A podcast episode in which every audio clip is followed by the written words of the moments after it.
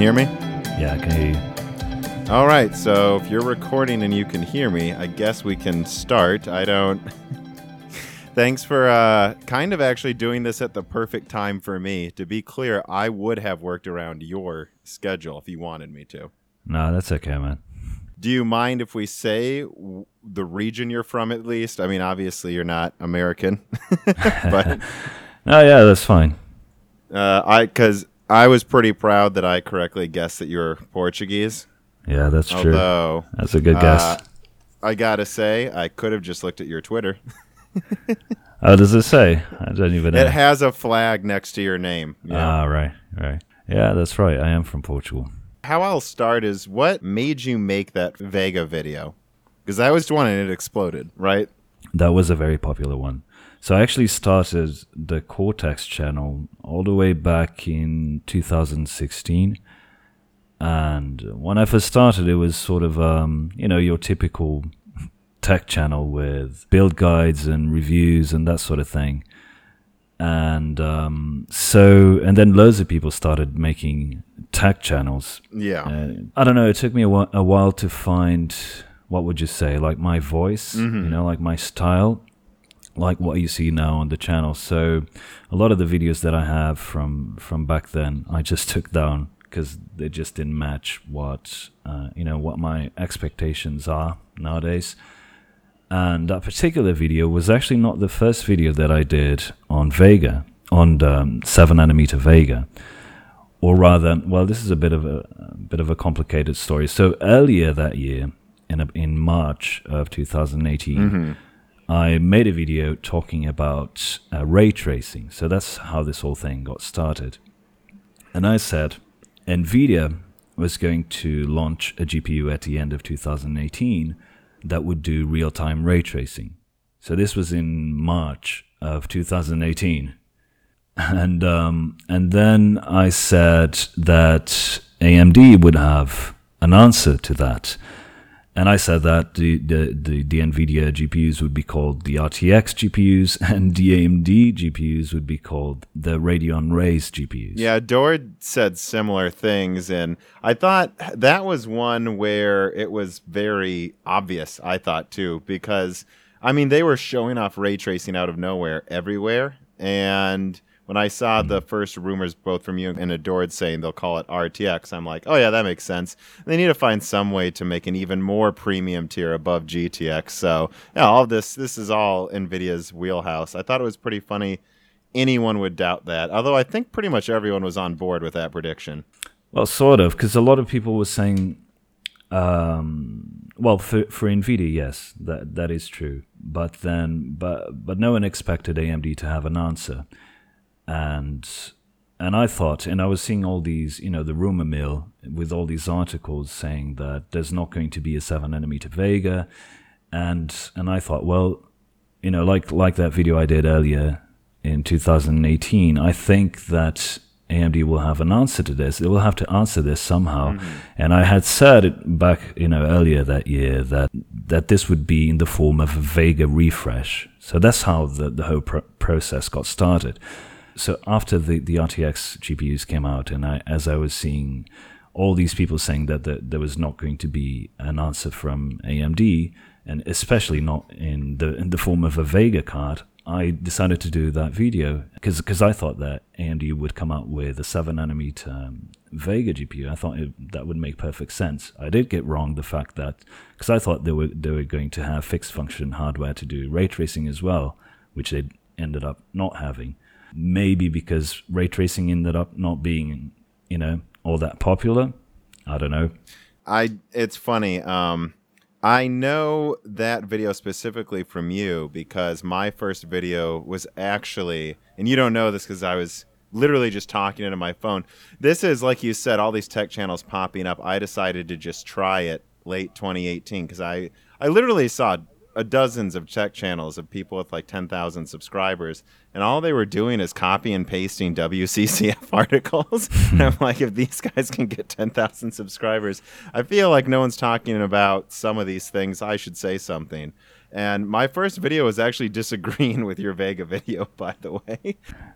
Yeah, I'm not surprised. Uh, and it's funny because in my brain, I remembered it being like this well constructed argument. And then I went back and watched it a few months ago and I was like, I can't understand what I'm saying, so I'm going to pull this video so no one sees this again.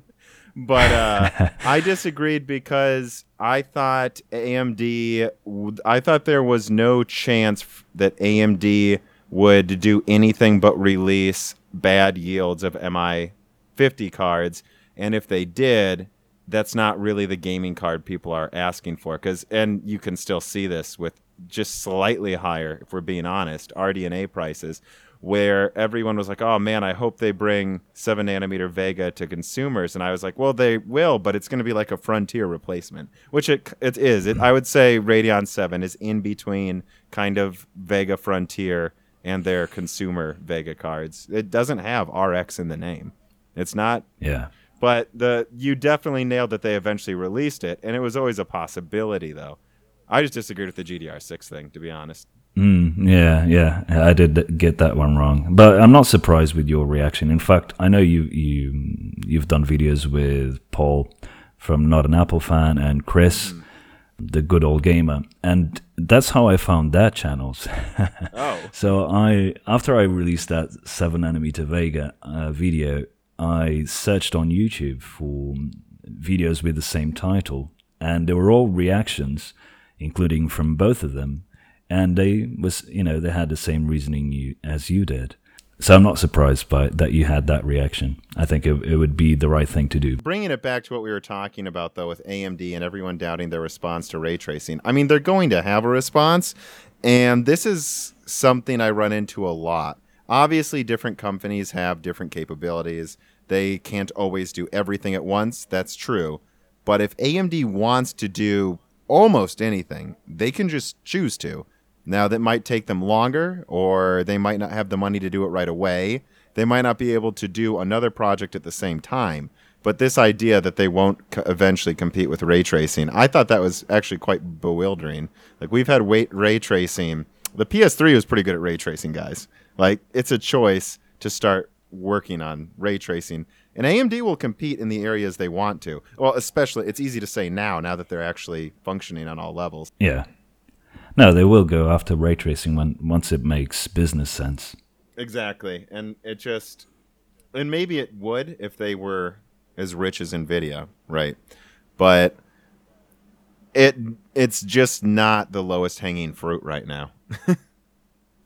yeah, and Nvidia doesn't have a choice. They have to go after you know they have to sell GPUs mm-hmm. in a time where GPUs are sort of leveling out, so they need an added um, selling point selling point there, and they were hoping ray tracing would be it, but it's it's just not there yet.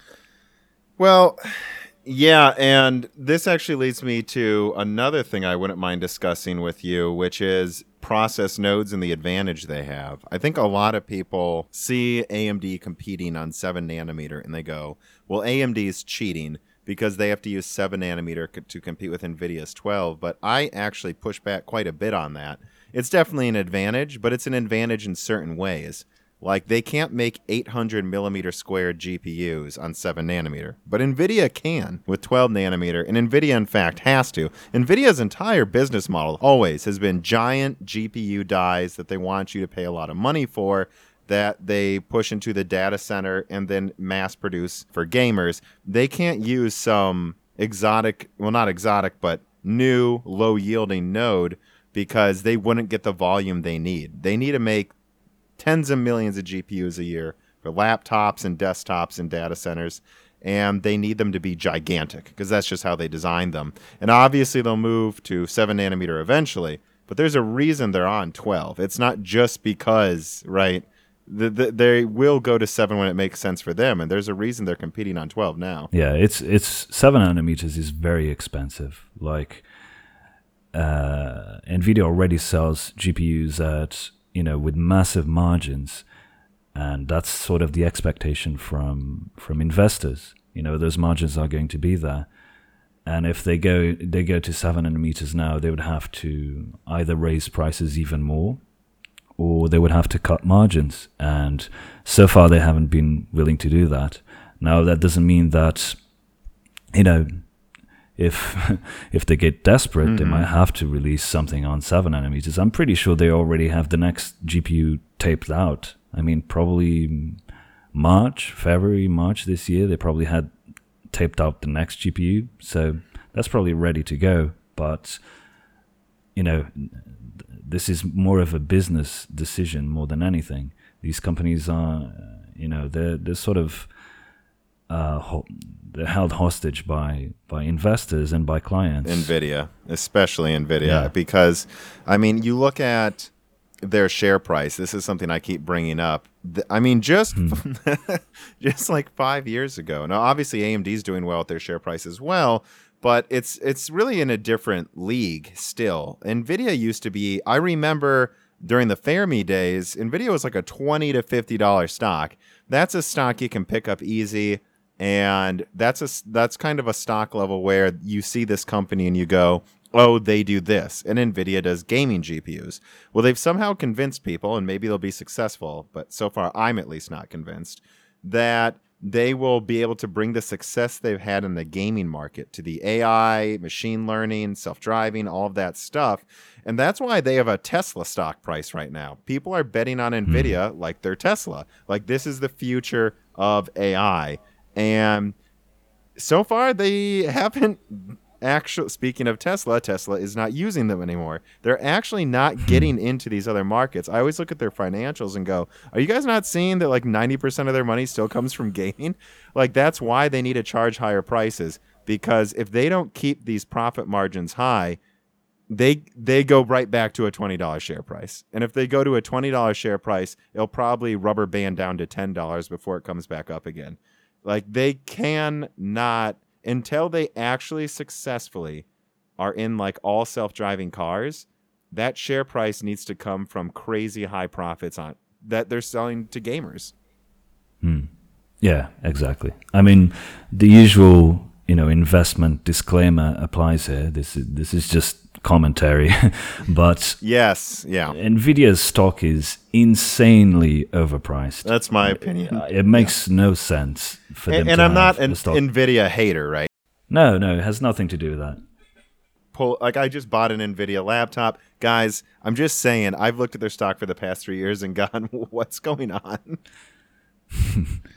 yeah, it's it's like you were saying. It's this whole trend with AI because people associate Nvidia as the the hardware mm-hmm. enablers for for AI. You know, that's what they're famous for now. So if there's this massive wave of excitement around AI, people are going to look. You know, these are the guys who made it possible. So their stock is massively overpriced because of that.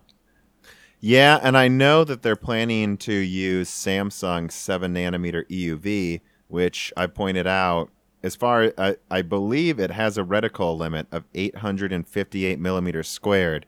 So you can bet people they're not done with these overpriced. Well, def- I don't I don't know if I like the term overpriced just because we decide how much it costs. Really, it's up to us. Just don't buy it if you think it's too expensive. But they're going to charge more money again, and it's probably going to be these gigantic, expensive seven nanometer cards. I think late next mm-hmm. year. No, it has to be because they've gone down this, you know, this rabbit hole of ray tracing and fixed function hardware for that specific workload. And what happens is that takes up a lot of space uh, on the die, and they can't just go back to making, you know, GPUs with no ray tracing on them. Yeah, and I, I do want to talk about that before we move on to AMD's solution because I find this particularly funny, specifically with NVIDIA fanboys, because they'll say, "Oh, I paid extra money because I want to be a part of the future. I want ray tracing." And right now, actually, as far as I can tell, the amount of the die all of this takes up isn't astronomical, but also ray tracing doesn't really work if you ask me right now.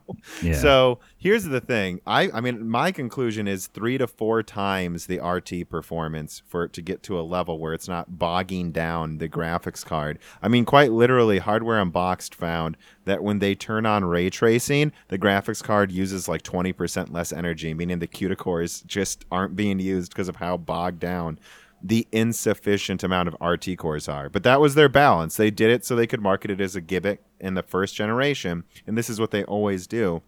Next gen, they'll take these doubling of die size effectively by going to 7 nanometer, and they'll probably market like, oh, it has, you know, in reality, maybe 30, 40% more performance, but, you know, four times the ray tracing performance. And they'll say this next generation is four times more powerful.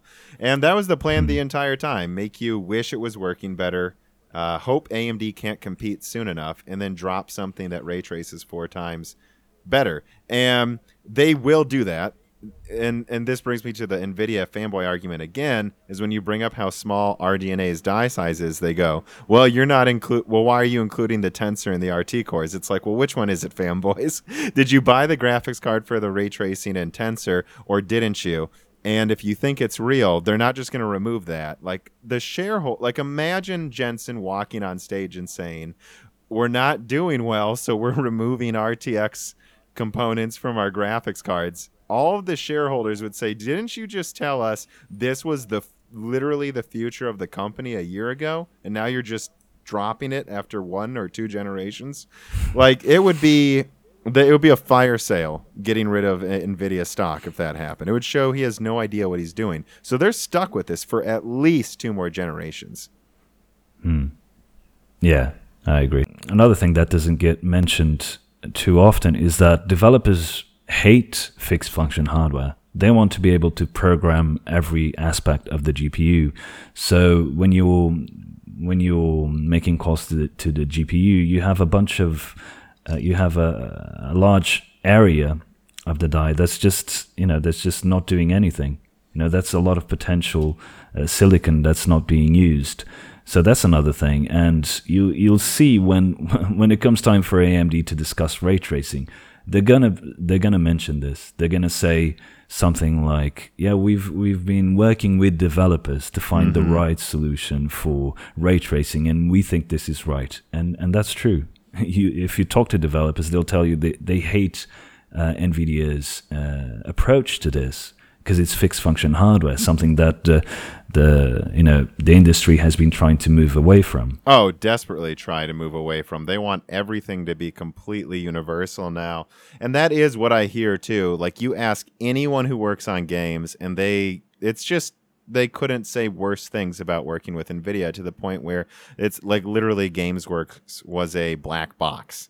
Like they have no access to it. They're basically told, so you make Far Cry uh, 4 and then we're just going to put this in your game. And then they'll go well how do we know it will work? It'll work. We'll make it work. And hmm. sometimes it hasn't worked like with those batman games. Oh that's a long time ago. That was for me hilarious. Like that there were literally amd almost sued i believe it was rocksteady games who were making the arkham games because they amd discovered lines of code that were literally like disabling amd graphics cards in the gamesworks package yeah, that doesn't surprise me. And that's something where, as AMD becomes more, well, they are a standard. They really are. And with the consoles supporting ray tracing, I mean, the rumor I've heard is that the PlayStation 5 will have its own, like you said, ray tracing chip built next to the graphics card for when they want to use ray tracing. And as that becomes more of a standard, NVIDIA will make up for it by just literally I think program I think they would they would literally port the game from console to PC for free. I think they're going to start offering that just so pe- they can make sure their stuff works the best. Yeah, it's going to be it's going to be a tough one. Um I d- I don't know. I think they've made it I think they've thought ahead of that. One one thing that I I thought was interesting was when um, Battlefield 5 came out with the ray tracing update, mm-hmm. in the in the option settings, it doesn't say RTX anything. It just say it I just know. says DXR. They're planning ahead. Which yeah, so I thought, hmm, if this was, you know, if this was another Hairworks, it would be called, it would be, it would have N- Nvidia branding because that, because that's important to them.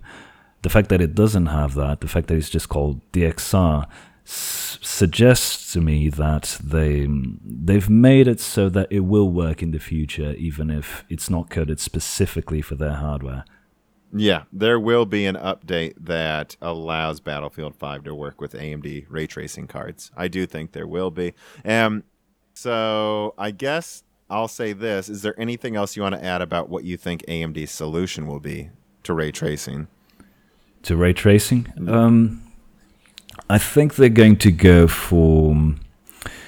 So when you look, let's see, how can I approach this? So when you look at the their current package with Zen 2, you have those two chiplets and the, the I/O die. Right. For the next iterations of Zen, you can have a lot of different things in there. You can have accelerators for machine learning or for whatever they decide to do.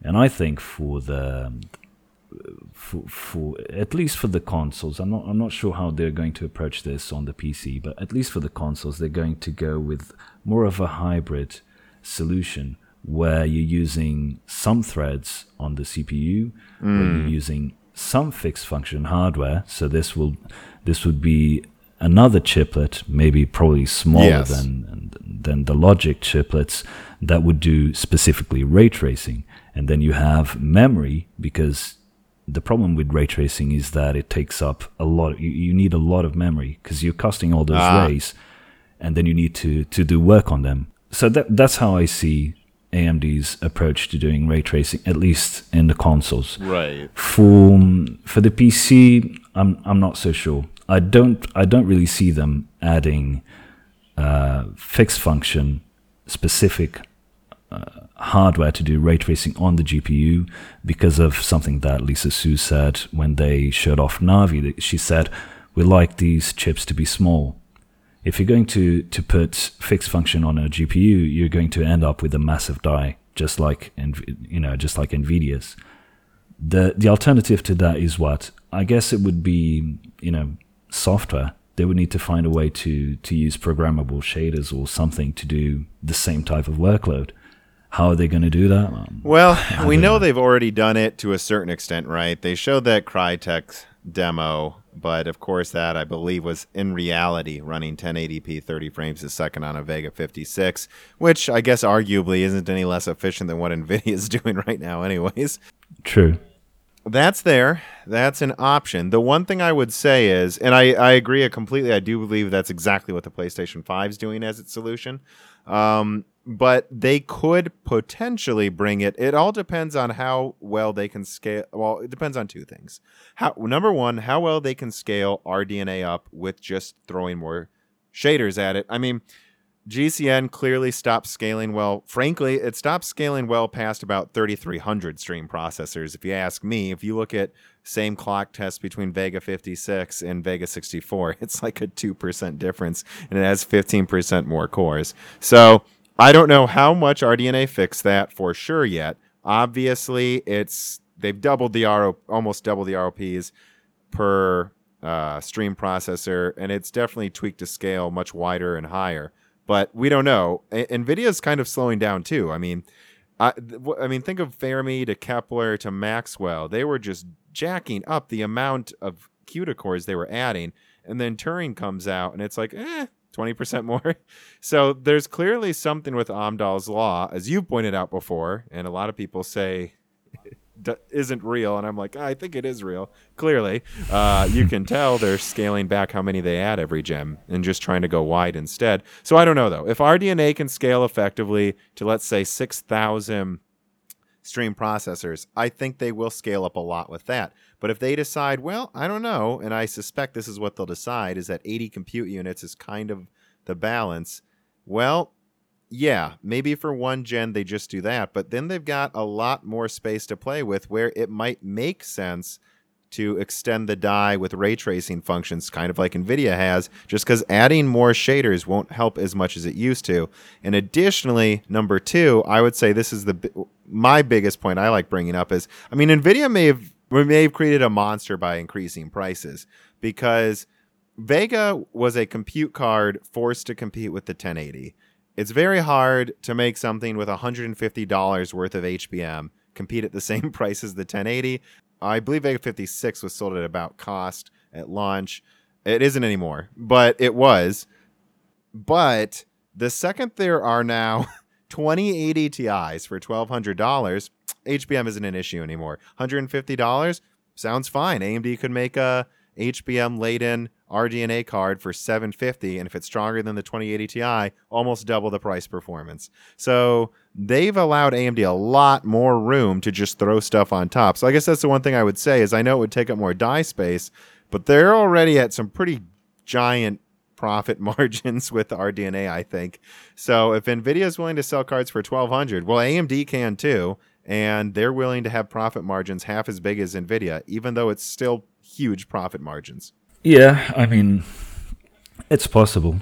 I could I could be wrong on on, on that. It's definitely possible. I mean, you, you touched on several different things there. The the scaling part.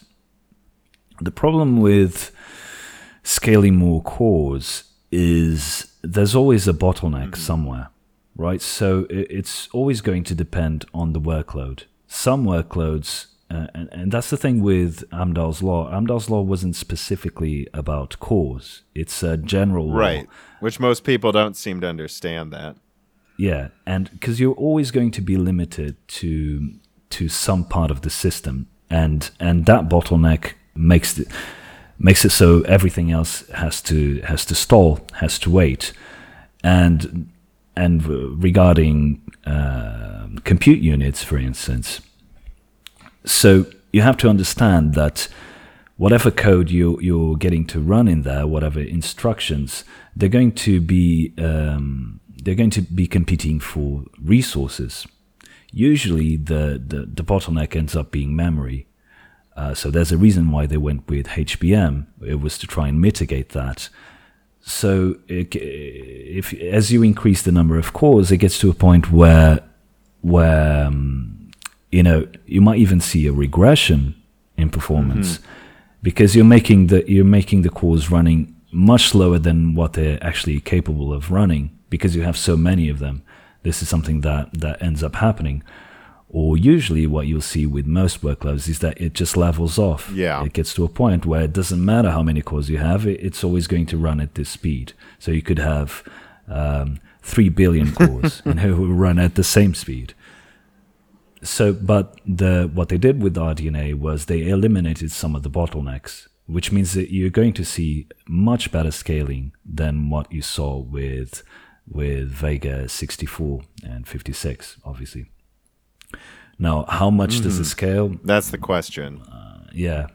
But I mean, I would say it should scale pretty much to 8,000. I don't know how well it will scale to 8,000, but I would guess, I mean, GCN was pretty much at peak efficiency, honestly, in the 2 to 3,000 region, which is where they stayed for a long time until they just basically had to try to brute force to compete with Maxwell, and also because they were using it, I mean, for compute contracts as well. So I, yeah, I mean, I don't know how high they would go. For some reason, the number 80 just keeps sticking in my head. I have no idea if you have an opinion on that. simple, simple um. predictions like that, by the way, that's what everyone really. all the technical stuff, what they want to hear is okay, how big will it be? True. Yeah. Um, I, I, don't know. I have no idea. I don't think you'd see that 80 in this in the in the. Do you mean for the 5900X for something? Yeah, like I don't think the 5800 will be, but I think I think I so and you've I think we talked about that before over Discord. Is you and me? I think agree that 5800 could come out this year. I don't think that one mm. would be 80. I think the one after no. that. Yeah, I think I think that's that's re- I think up to 96 would be mm-hmm. reasonable to expect. Right. And I think that might be where they stop. For some reason I think 80 as in within the next couple years maybe. And then I'm just and again, right. I'm just guessing. So, all right. I think I'm if you're all right, I'm going to move on to Zen though. I think we've talked about graphics quite a bit there. Um, sure. So, I sent you ahead of time what I wanted to talk about and at least what I what I think an interesting conversation would be, it's something I keep thinking about, is the end goal. Because I remember when I made that Whispers of Zen 3 video, I mean a lot of the patents that they're using now were patented in December, I think it was 2012, literally a couple months after Jim Keller joined AMD. So they've mapped out. Uh, again, I think a lot of people think and uh, especially a lot of people who doubted that Zen 2 would be good. They doubted them because they're like, well, AMD pulled a rabbit out of a hat with Zen 1. Who knows if they've got anything else coming? And it's like, no, they wouldn't. They wouldn't just make Zen 1 and then go, hope we can come up with something else. They would have an entire roadmap of this new architecture, evolving it over a decade. That's not how these companies work. They don't just throw out crap.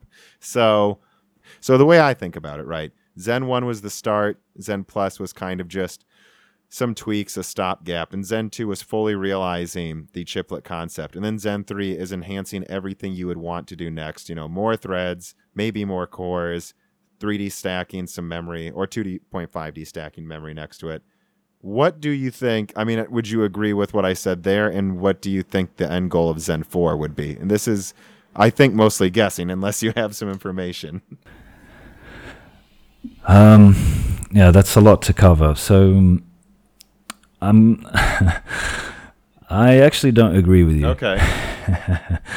um, I think Zen 3. Well, I think it's going to be more than just um, a slight clock bump. I think. Um, well, I think it's going if to you don't mind though, how would you define a revolutionary jump though? Because I would make the argument Zen one and Zen two. It I think it depends what you want out of something because I don't think it'll be more revolutionary than Zen two necessarily. Zen two is pretty profound to think four years ago we wouldn't even imagine CPUs coming out like this. So.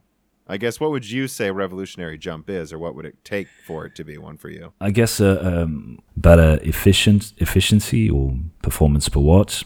Uh, you can say you might have more transistors. I uh, I'm not sure. Maybe you can correct me on that. I think seven nanometer plus does offer slightly more area to work with. It does, and they've got a special version of it that I believe is separate that they're marketing as six nanometer EUV, which is basically a special version of their seven nanometer EUV. That I, it's like an eighteen percent density increase. Yeah, Right. So so there's something there. So there's going to be perhaps you know another 200 megahertz all core boost compared to to Zen 2 because you because you have to you have to have a metric like that otherwise the CPUs just don't sell. You know, you have to have slightly higher clocks. So I do expect to see that. I do expect to see better performance um, per watt, which will be, you know, have massive implications in mobile, in the mobile market, and that's where where I think Zen three will be fo- mostly focused fo- focusing on is is AMD finally moving into you know into laptops and actually having laptops worth buying compared to what Intel has to offer and ARM.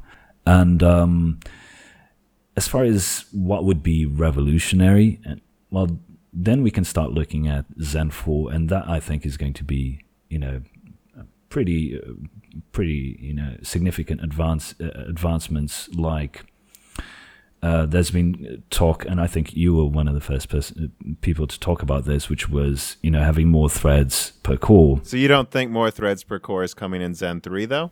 I don't think so. Especially, definitely not for, for consumers. I could see maybe for, for servers, maybe that would make sense, some sense. Because this goes back to what we were talking um, when we were talking about scaling and when we were talking about cores on GPUs. It's kind of the same thing. The problem with uh, simultaneous multi-threading with three or four threads is that again you have the same problem. You have these threads competing for resources. if you don't mind, one person said to me how it works is well, and I mean, yeah, that's hyperthreading is there to make sure you're not wasting latent resources. It makes it more efficient to run. I think if I'm not wrong, right, the code in a more streamlined way, right? It kind of orders it correctly if you have two threads per core. Um, Well, a good example to understand this. So let's say when you're running a game and you look at your um, CPU utilization and it's running at 50% and your GPU is pegged at 80% or 90%, right? What that means is that there's a lot of power on the CPU that's not being Right. used. Because that's the thing, CPUs are incredibly powerful for the software that we have. They are immensely powerful, which so we end up in a situation where most of the of the CPU logic doesn't get used. Yeah. That's why we have hyperthreading, so that we can divide the the core So it's all being used, hopefully. So you're using it better. So the idea with SMT4 would be that you know you have even more threads as our, as the cores become more and more powerful, you'd get uh, increased performance, and that is indeed the case if your workload is not dependent on uh, heavily dependent on a, on a specific resource like the cache or the execution units. So another one would be you know the software also plays a part in this. So let's say you have you have code that has very long uh, a very long dependence dependency chain. I think I know what you mean, but I'm going to let you explain it. do, do you know what i mean? So let's say you have you want to figure out how many of your comments on your youtube channel are made by trolls. So you so you have to look at how many comments you have right? And then under that so that's one thread. And then under that you're looking at uh, how many of these comments were made on videos that are That's public. depending on the previous thread. that's yeah. depending on the other one and, and so on and so forth. And then after five or six threads you have one thread that looks at the, the, the actual content of the comment and is looking for a specific phrase. So if you have a code that is written like this you can have the threads that are waiting for this dependency to wait to stall and then you, you can have another thread going into cache and another one doing the working with branch prediction. Mm-hmm. So these are very so what i'm trying to say here is these are very specific workloads that you need to run on a very controlled environment. So that would be a server or something like a console. So it's a known quantity. It's going to be very detrimental detrimental to, to performance to have this on a desktop the I guess what I would say is here's what I've been told, right? I've been, I've been told AMD's working on four-way SMT and it sounded like it was coming sooner rather than later. I'll, eh, but I never thought they would bring four-way to desktop. What I assumed is they would make a chiplet that's capable of four-way SMT, put it in their EPYC chips, maybe not even all of them because it could be detrimental from how you're describing it to even some servers, but they would disable them two of the threads for desktop or maybe one of them. Or i guess and that leads me to one person i talked to was just ra- he's a programmer he was raving about how excited he was about four-way smt and he was saying here's the thing ideally you can get up to a 50% boost from two-way it's usually more like 30 to 40 well and sometimes it's not mm-hmm. close to that and for three-way though he said there's an easy extra 10 to 20% performance you can throw on top right there for at least half of the applications out there would you agree with that assessment of adding a third thread Yes. So, like you were saying, you're not going to get a 50% increase from hyperthreading. You're going to get 25% to 30%. Although there's Yeah. there's there's room there for improvement. I I can see where you're going with that. How are you going to? So, are you going to segment the um, the server chips from the desktop chips? This is why it doesn't make a lot of sense to me to see this in Zen 3 already. Zen 3 is, uh, what, a year from now, maybe less. I could see, yeah if, i don't think they're in a rush to release it though i will say that it wouldn't surprise me if it's not coming out next year I- anymore I could be wrong. it, it was I supposed could to be, be, wrong about everything that, that I'm saying. By the way, this is just me thinking thinking about it now. Okay. but I could see that making sense for Zen 4 when when when when the company has a lot more resources and when you're going to do you know this massive. I think it will be quite, quite a big jump, uh, another big jump in terms of especially packaging. I think it might more make more sense to to do it then because stop me if you if you want at any time because because I have a tendency to go on these on these tangents. this well i do too this but go leads to- on this is what they want it's a podcast they want you to talk to them forever because this leads me to another thing that AMD has been talking about, which is this whole. Well, this goes even further back than that. This is sort of a Lisa Su thing, which this which is this idea of um, uh, heterogeneous uh, system.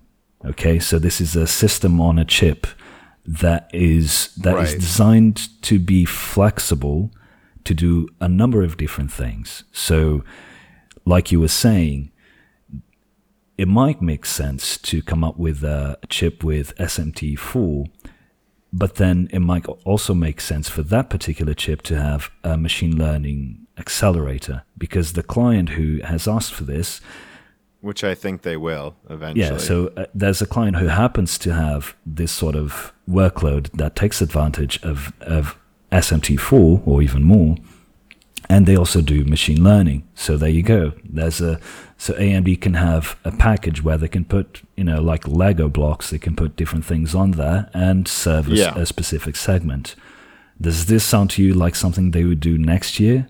To me that sounds a bit early to get to, to have that sort of jump the reason they might do it so soon is simply because they don't need to worry. I think, I think they don't really need to worry about Intel on desktop anymore. I mean, it's it's game over. It's completely game over.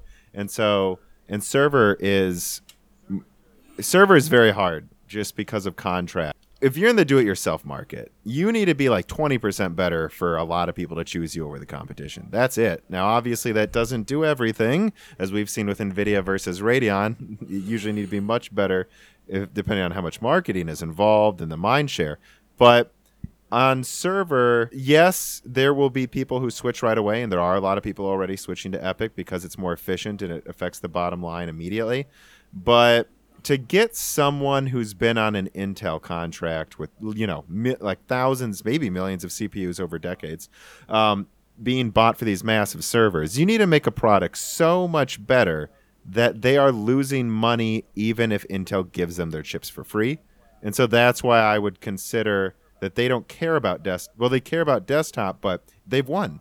So why now let's just go and, and it's funny because the way you talk about zen 3 is i actually don't know if you do disagree with me maybe i just haven't explained myself well i actually agree with pretty much everything you've said i think zen 3 is the focus is on laptop and server and i think that's where you're going to see and again it's not revolutionary like zen 2 but for instance, I like Ivy Bridge more than Sandy Bridge. I thought Ivy Bridge was substantially more impressive. I know it didn't do as much in terms of gaming performance increase, but I remember looking at what, like, right, a Nehalem i5 to a Sandy Bridge one. Okay, so you increased IPC by 30%. That's insane. Still use the same amount of energy. You go to Ivy Bridge, and it's like, all right, maybe a 10% performance increase at half the energy often.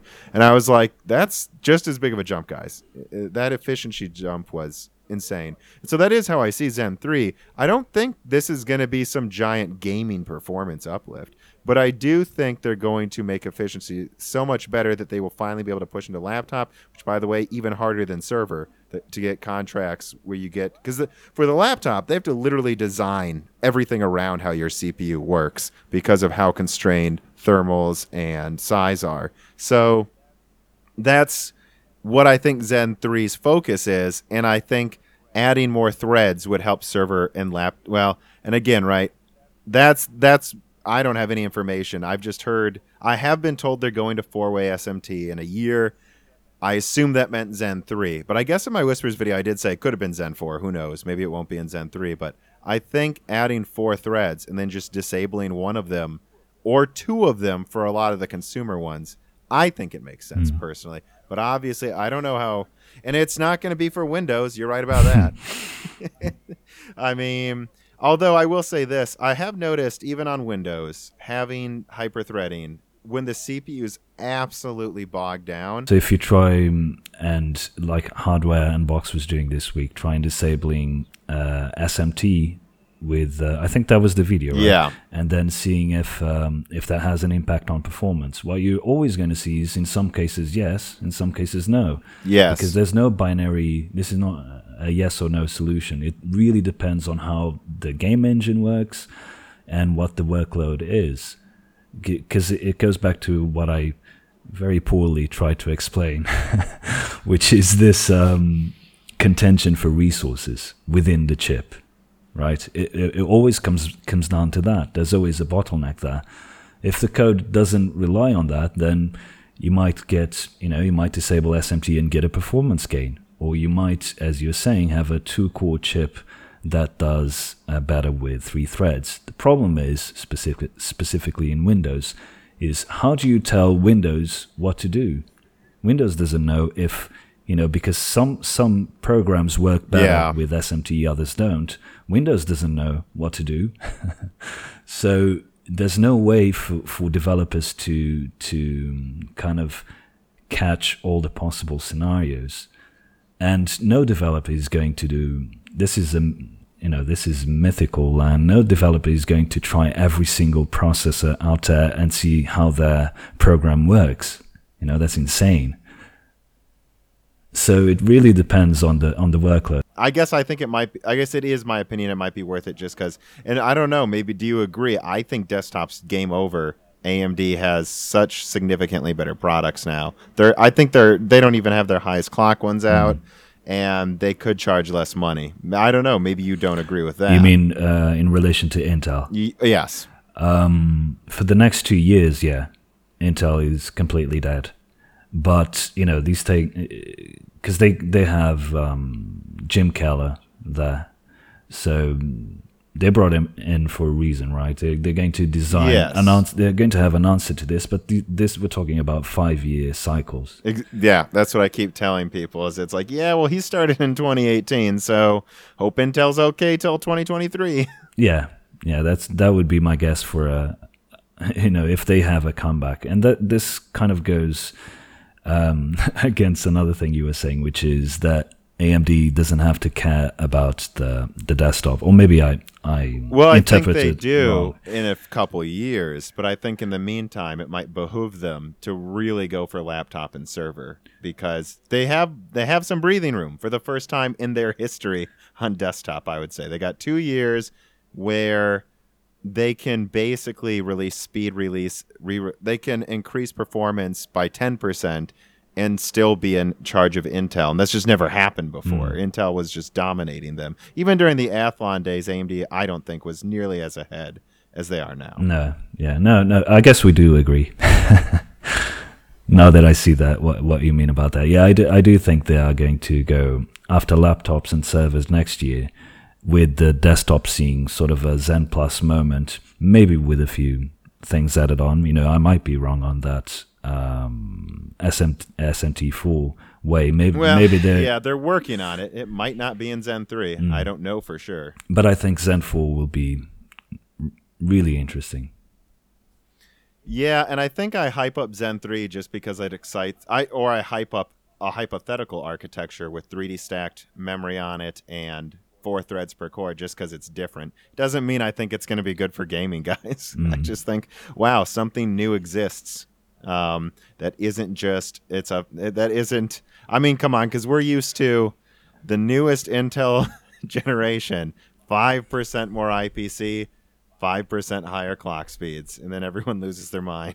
so the idea of adding more threads per core and giant stacks of L4 cache is at least we're talking about something different now. Is why I get more excited for Zen 3. Yeah. At least. No, it's, it's, it sounds awesome. Yeah, and it's not just that. There are things that we we don't even think about. I mean, two years ago you wouldn't have thought about the stuff that's happening now. So, I think we're going to see very diverse packages when it comes to to Zen 4. So you're going to see Right. a lot of things on on.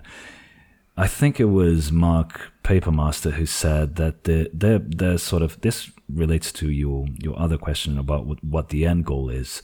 Yes. So- which is perfect. Let's talk about that. so I, I remember him saying, I think it was on um, maybe AnandTech or some interview that they. Um, I wish I had the the quote here that they were they were doing like they they wanted this modularity to going Yeah. forward, right? So they want to have kind of an ecosystem more than just having you know a CPU that's really awesome or I don't know, or and then combines well with with their with their GPUs, and that's what you call an ecosystem. I think it's it's much more in depth than that. So you have to look back at what they what they did with HyperTransport.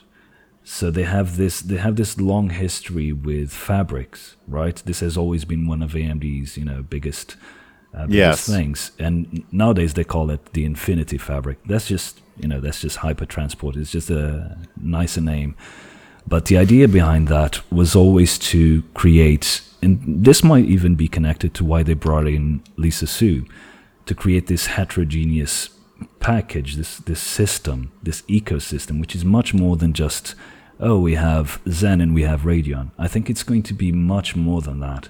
I Yeah. think oh, I for think yeah. Their f- overall plan is clearly to just make every type of weapon you could want and be able to combine them in any way you want. Yeah, and Intel kind of they caught wind of that, and they've they've gone down the same the same path. So you look at them today, and they're calling themselves, you know, an accelerator company because they have all they have their fingers in all these different pies.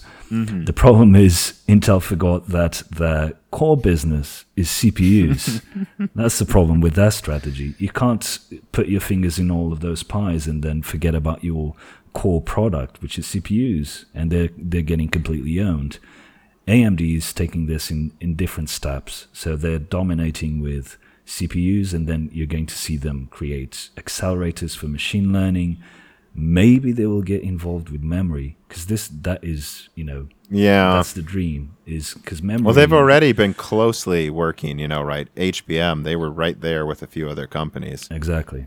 So memory is 20 years behind CPUs. Oh, yeah. So that's that's might be another thing. So for me, it's really exciting to see this whole idea of, a, of an ecosystem. It's much more than what people think. It's much more than just a CPU and a GPU. There's going to be things that we, we don't even we're not even considering right now that we're going to see in the next two years, and I think that's really really exciting.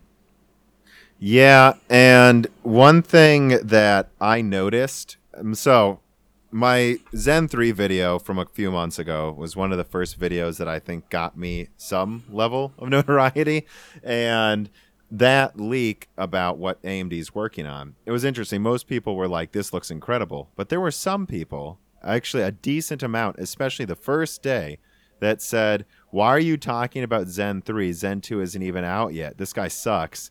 And I noticed so many people mad, and I, I think this is my this is my theory. I think they were mad that I was saying in a year there might be something that makes Zen 2 look weak, just like Zen 2 is making Zen 1 look weak. And they're like, can't I just be happy? And it's like, I, I, I don't know what to tell you guys. If I'm right about Zen 3 and it actually pans out, let's say it's it works mad, they have a gigabyte of you know cache on there and it actually where uses three threads effectively on desktop somehow if that happens yeah it's not like you can just buy that though too and go well i'm good for 10 years no zen 4 is probably going to be in zen 5 i mean amd is not i see no signs that they're slowing down and the rumors and patents that you can like if you really dig some of the stuff they patented in 2012 and 2013 makes what we're talking about right now and I've no have no idea how much they'll use it, when they'll use it, but it they're working on some pretty ridiculous things. And with Infinity Fabric and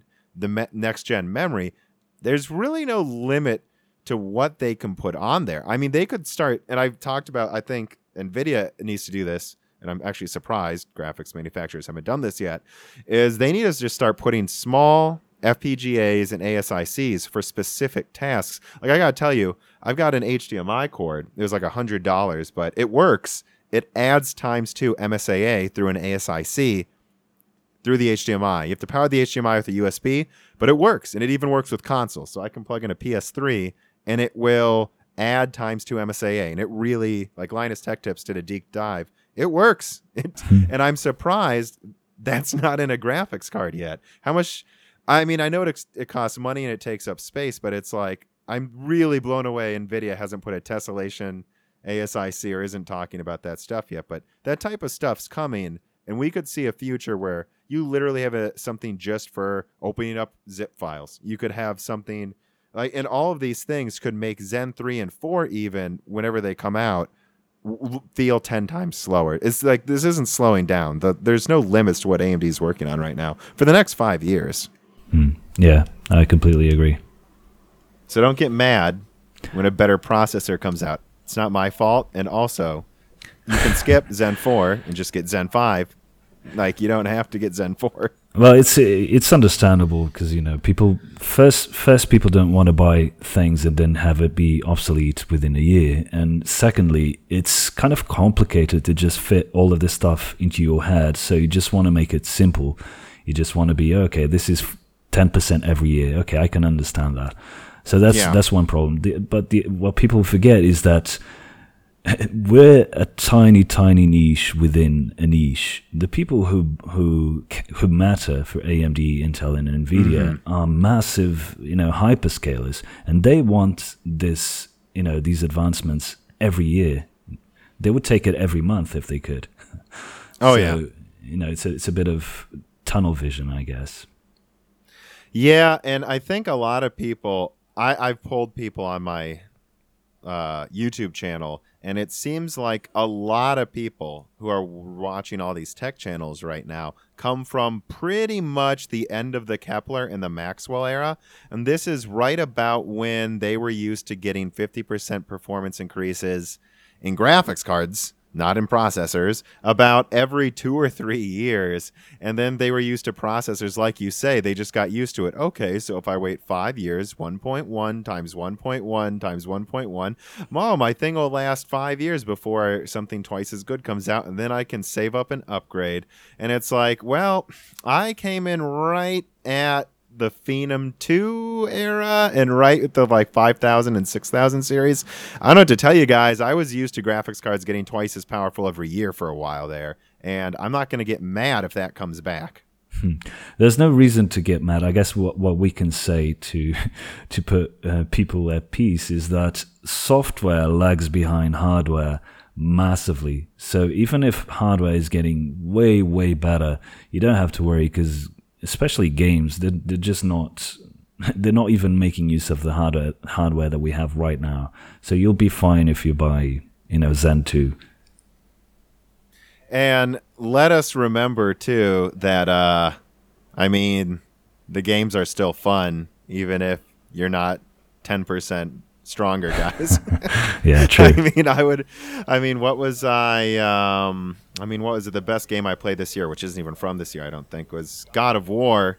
I mean, it's not on PC, so yeah, I still had fun playing it.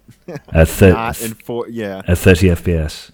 yeah, which I did lock it. I had the Pro, so I run it at. It runs it like I believe it. It seems to actually adjust the resolution. You can tell it's adjusting between about 1440p and 1800p at most of the time. But yeah, it's running at 30 frames. It's fine. It's still a fun game, guys. I, and I'm someone who literally built my system for high refresh. I still game in 1080p on my PC because I do really notice latency differences. But if the game's good enough, I'll, I'll play it in a peasant 1080 you know i'll play it at peasant 30 frames or whatever you people make fun of but i i guess one thing i want to say um, about zen 4 too is i think and i'm probably oversimplifying it because what you say is they're not listening to well they obviously listen to our channel sometimes amd but no they care about what's going on with the next cray supercomputer that's what they care about um, even bigger contracts than that amazon I mean, so that's true. I think what they've found a way to do is, like you say, mix and match absolutely everything. That's one of the end goals. But do you think, and you've talked about it on your channel before, I feel like the ultimate way, too, to leverage this massive thread advantage they have on Intel is to have a scheduler that can have multiple threads run one line of code. I feel like that's something they are going to try to implement in a few years. And I don't know how well it will work or what applications it will work on, but I do come on, they have to be trying to add that eventually, the ability to combine those threads for single threaded applications. Yeah, I mean that. Yeah, that's one. Um, that's one vector that um, that that ends up being an added selling point to having more threads and more cores.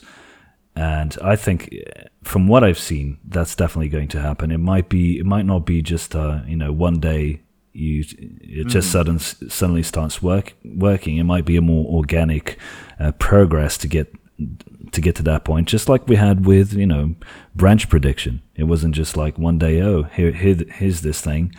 You know, it, these things happen gradually, and we've already started seeing a lot of improvements even on Windows with Threadripper. You know, Threadripper Yeah. today works much better than than it did when it came out because you know there are changes changes that you have to do to the um, to the software to the the operating system. Another vector is uh, this idea of throughput. So you you were talking about Amazon. So Amazon is more interested in how many transactions it can make per per second or per minute, rather than you know what's the frequency, what's the clock frequency of this CPU. So they want more cores, they want more threads. So there's this different type again, different types of workloads. Some require more throughput, some require more more frequency. Now, um, going back to the scheduler, I can't say much of what I've seen, but it is really quite impressive because it literally turns code that hasn't been optimized to run on a bunch of threads and it runs it it, it makes the most out of the core. And and in a way that because like like we were saying windows doesn't know what to do with with code. There's so many different types of code uh, it's difficult to know is does this work better with SMT on? Does it work better with SMT off? Should I prioritize the the primary and secondary threads or the tertiary uh, threads? Windows doesn't know. So what I saw being done on the kernel level in another operating system was doing precisely that. Was taking the code and distributing it uh, in a way that makes you know, for instance, in a, in something that like in in a game, you would get like absolutely perfect frame times, which is really impressive. Why? Because th- Oh, because man, there are no that's bottlenecks. what I want. yeah, there are no bottlenecks. There's no, there are no stalls. Everything is being utilized. So, and this is just the beginning of you know a revolution that needs to happen that can bridge you know software and hardware because this is one of the, one of the great limitations that we have today is the hardware is massively powerful compared to what we're using Yeah. it for. So that's one thing that I that will definitely happen. You're right about that. It will be more of a an organic transition. I can't say much about it. You don't it. think there's just going to be like a, a Zen 5 that comes out and it's like all of a sudden AMD can use, I don't know, right? 32 cores for single, single threaded. It's not going to be just that overnight type of a architecture release. I don't. but th- there yeah. w- Okay. But they're like they will need to do a lot more work on the OS and software level to allow it to do that. But I mean it's doable though. Yeah. Like and this this should be the end goal of that many cores, I think. Like what are you going to do with these if you're not going to start combining them? however, I didn't. I never said that it was AMD that had this. Oh, I know. so I guess that's what I'm saying is I think that should be AMD's end goal. Hmm. I don't know if they will get to it. And I will say, and I think you basically directly said this before. Well, actually, uh, let me frame it this way. A lot of people, so Jim Keller's working at Intel, and I think whatever comes from him working there is going to be, he has a pretty good track record so far, I would say, in terms of what he can make. Yeah. Um, but the only thing I tell people is it's not going to be just enough to make a copycat of Zen and give it to Intel. By then, AMD will be much more resurgent. Intel, like, at least not to get Intel back to the level of prominence they had. They would have to basically catch up to all of AMD's advantages now, which they could easily. I don't know if easily, but they could. Okay. On top of that, though, they then need to come up if if they're going to blow Zen away, Zen five, whatever, away. They also need to have a holy grail that's as big of a deal as Infinity Fabric and chiplets have been. I think that scheduler is basically the only thing I can come up with that would be as big of a deal. Yeah. Who knows? I mean, I can't think of anything else that that would be as revolutionary as chiplets unless you literally found a way to do that. Which yeah, I think that is what Intel's doing too. I think we're looking at a race to who gets there first, frankly. Well, Intel is in a in a bit of um, a a, strange position because I, I don't think they know exactly what they want to be. I think that's that's a problem because what happens when you're the size of Intel is you answer to your customers, you know, and I, and when I mm-hmm. say customers, I'm not talking about us. I'm talking about No, I know. you know, Amazon and Tencent and Alibaba and all those people. And those people are probably going to Intel and saying, you know, we want this and this and this. And Intel is like, okay, that's what we should do. Instead of focusing on, okay, what's that that people don't even know that they need? That's what they should be focusing on. And that's what worries Yeah. me about Intel. That's how you become a market leader. exactly. Yeah. Yeah, I mean, and I uh, an example I like to use um, is Sony because they did that. They almost fell apart, and they had no reason to fall apart. They were a market leader. They had all these things. I mean, they had the Walkman, and then they were dominating the portable radio and TV market. Actually, I love that you brought that up too in one of your videos. And then they. Uh, and then it was hilarious. It's like no one can beat Nintendo, and then just and they just raffle stomped Nintendo's consoles, triple the market share out of nowhere. And then they became so insanely huge that they stopped they like you say, they just started trying to make everything things they had no business working on. And I remember an example an executive gave from Sony of uh, mistakes they were making, why they needed to cut their company in half in the past five years, is because they had a tablet release, I believe, in like 2012, and they released two tablets in the same month. I don't know if you remember this, but there was a slate tablet, like a normal looking tablet, and then they had a clamshell tablet that folds open. That and they released them at the same time, and everyone thought, "Oh, that's interesting. They're trying two approaches with their new tablet release." No, they actually accidentally, independently, had two teams working on tablets, and they didn't know each other were working on tablets. And at the last minute, they realized it and said, "Uh, let's make it the same product release with two options." so, like, when you become that huge, you start making mistakes like that where you literally didn't even know you were making the same thing twice. yeah. And yeah, that's crazy. Sony is a very interesting company. They used to have really cool computers, actually. The VAIO all-in-ones. I love. I never bought one, but I always, I almost bought one like three times. I remember when I went to college, they had this one 13 inch, and this was pretty much what looks like modern HP laptops that are very popular now. Except they had it in 2013, and it had an NVIDIA dedicated graphics card, a Blu-ray player, and an i7, and they somehow managed to fit that in a 13 inch slim laptop with an eight hour battery life back then. And I was like, this is expensive, but they're literally pulling off things like no one's even attempting. I think I might actually have that very laptop here. so you, so I, I can live through you a little bit and know someone I know did buy that perfect laptop. I'm not sure if it's 13 inch. It looks l- bigger than that, but I have, I'd have to go and take a look. I remember this desktop they had.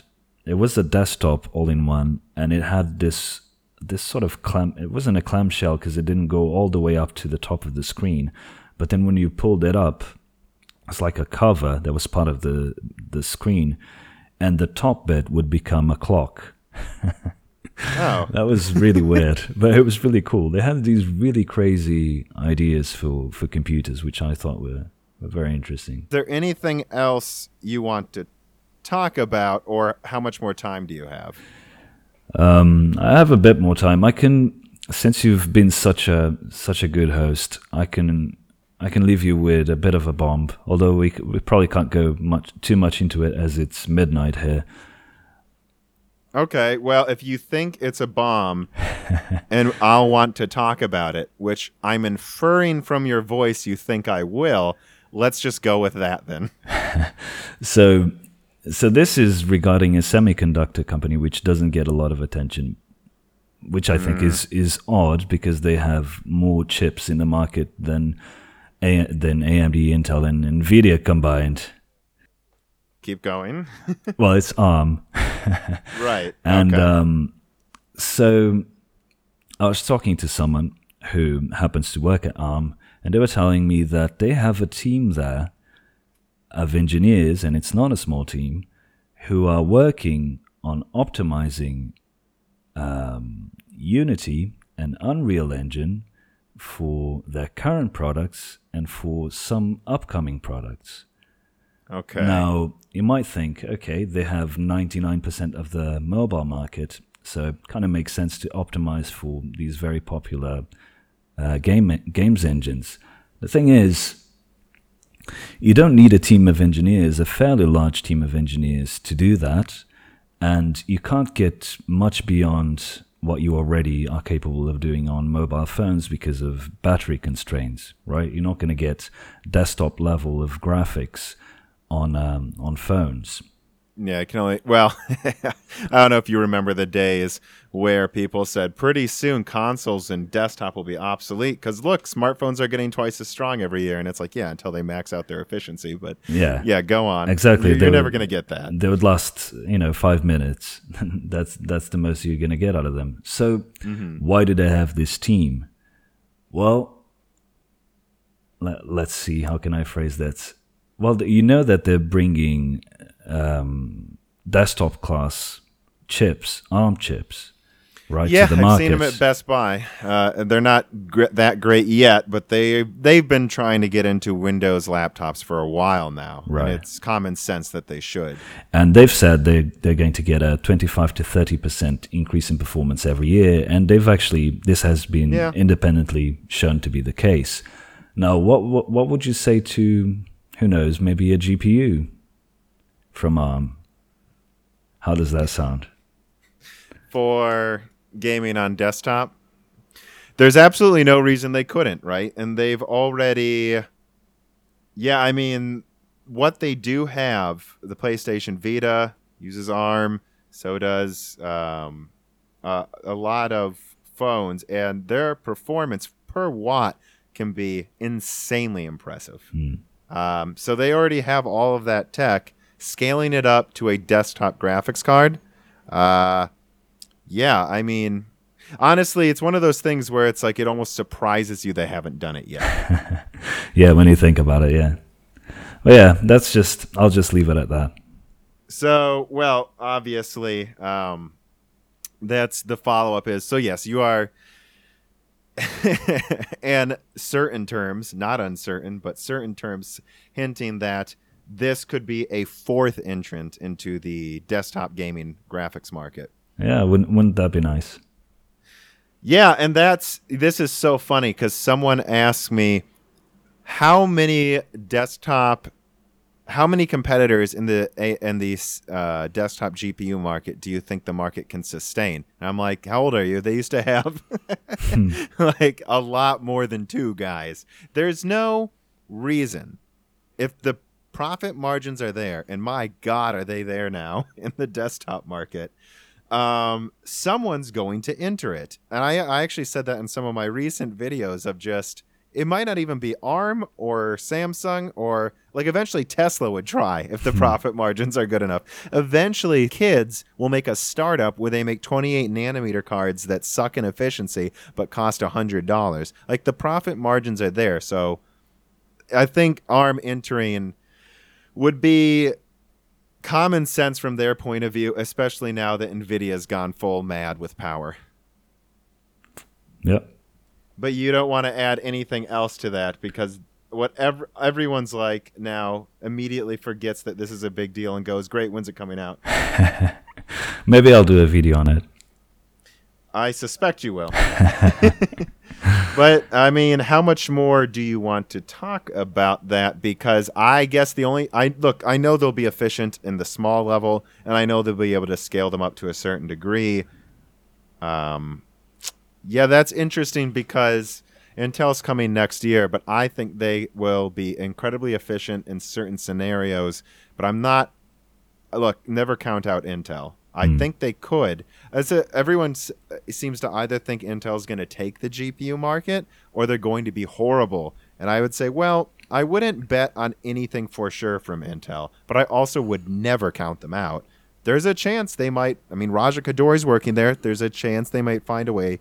People forget how efficient Ivy Bridges graphics were. They were absurdly efficient, and then hmm. they just hit a scaling wall. They can get past that wall. Intel could make some incredible stuff, but it would be pretty funny if ARM came out right after them and took the efficiency crown again. Yeah, no more bombs. Maybe next time. Okay.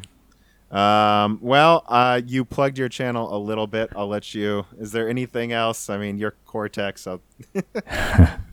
Yeah, for those who don't know, I'm my channel is called Coreteks, so go and share the videos with your friends and all that because because YouTube likes to hide my channel sometimes. And also, you know, thanks Tom for having me.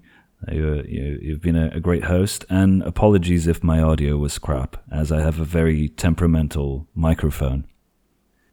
I, it's funny. I'm going to endorse Coreteks, but I don't think literally anyone watches my channel who doesn't know of yours, but we'll see. There's probably some. but, and, you know, the bombshell that's dropped, um, it's going to be a very hard to name episode because, frankly, I think any one of the things we talked about would be very good as a title.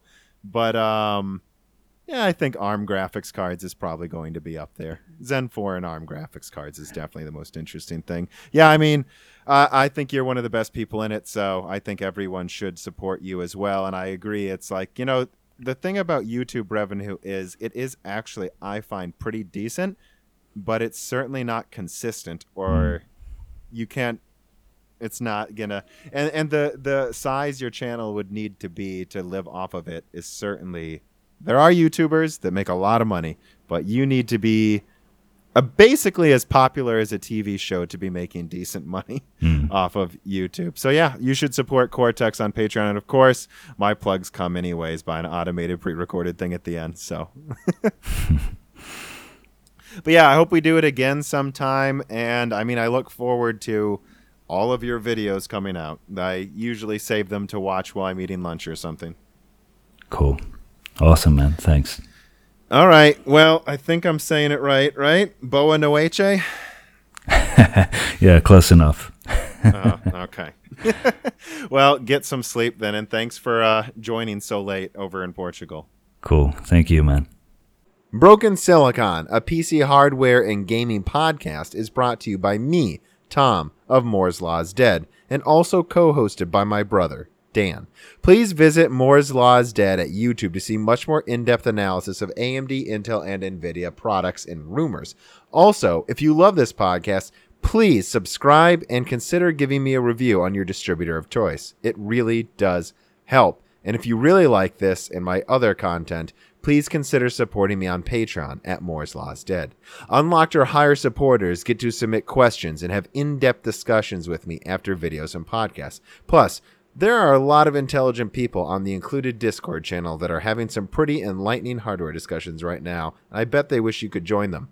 In fact, I will now give thanks to my NetBurst or higher supporters immediately because I could not afford to dedicate the time or resources necessary to providing this content you like without these supporters. And so, without further ado, well, actually, let me say this. This is not a stitched together edit of every name that I have recorded recently. Every week, I say the same thank yous to all the names on my list again because I want to remember all the people making this possible. On July 25th, 2019, I want to thank the following NetBurst 10 gigahertz or higher public supporters. Bootman, Hunter Drake, Dean, Ruckus, Justin Yant, Thomas Rupp, Tomas Paraj, Jesse Blanton, Jordan Betcher, Mohammed Al Kawari, Victor Janecki, Matthew Brubacher, Prime Tech TV, Justin Parrish, Zachary Martin, Terrence Harad, Calm Marco, Thyrister, The Ninth Dude, Greg Renager, Kulin Now, Daniel Cash, Night Rogue 77, Mechanical Philosopher, Michael Costa, Bollocks, Derek Evans, Matthew McMullen, Christoph Novak, and of course, Sahara, who's playing this music. And one more time, Coreteks, you should all be subscribed now. I suspect you already are. All right, thank you.